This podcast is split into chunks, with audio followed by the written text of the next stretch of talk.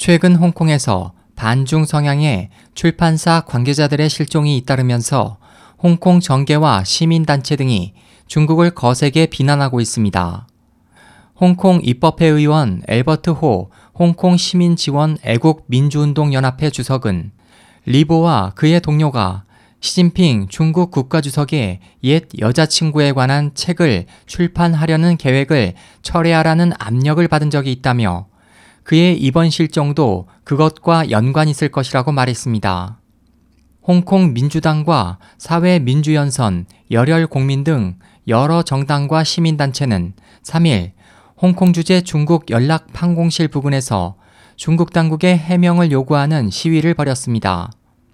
이에 대해 홍콩 경찰은 4일 중국 당국에 리 씨의 구금 여부를 문의했다면서 관련 사건을 조사 중이라고 밝혔고 렁추닝 홍콩 행정장관은 이날 기자회견에서 정부도 그의 실종에 대해 매우 우려하고 있다. 어떠한 중국 법집행 기관도 일국 양제 원칙과 기본법을 위반할 수 없다고 말했습니다.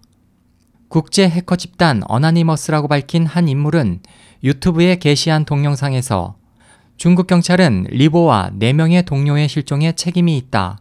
홍콩이 일국 양제 원칙에 따라 운영되지 않는데 실망했다고 주장하고 전 세계 어나니머스에 중국 공산당의 웹사이트를 공격할 것을 촉구했습니다.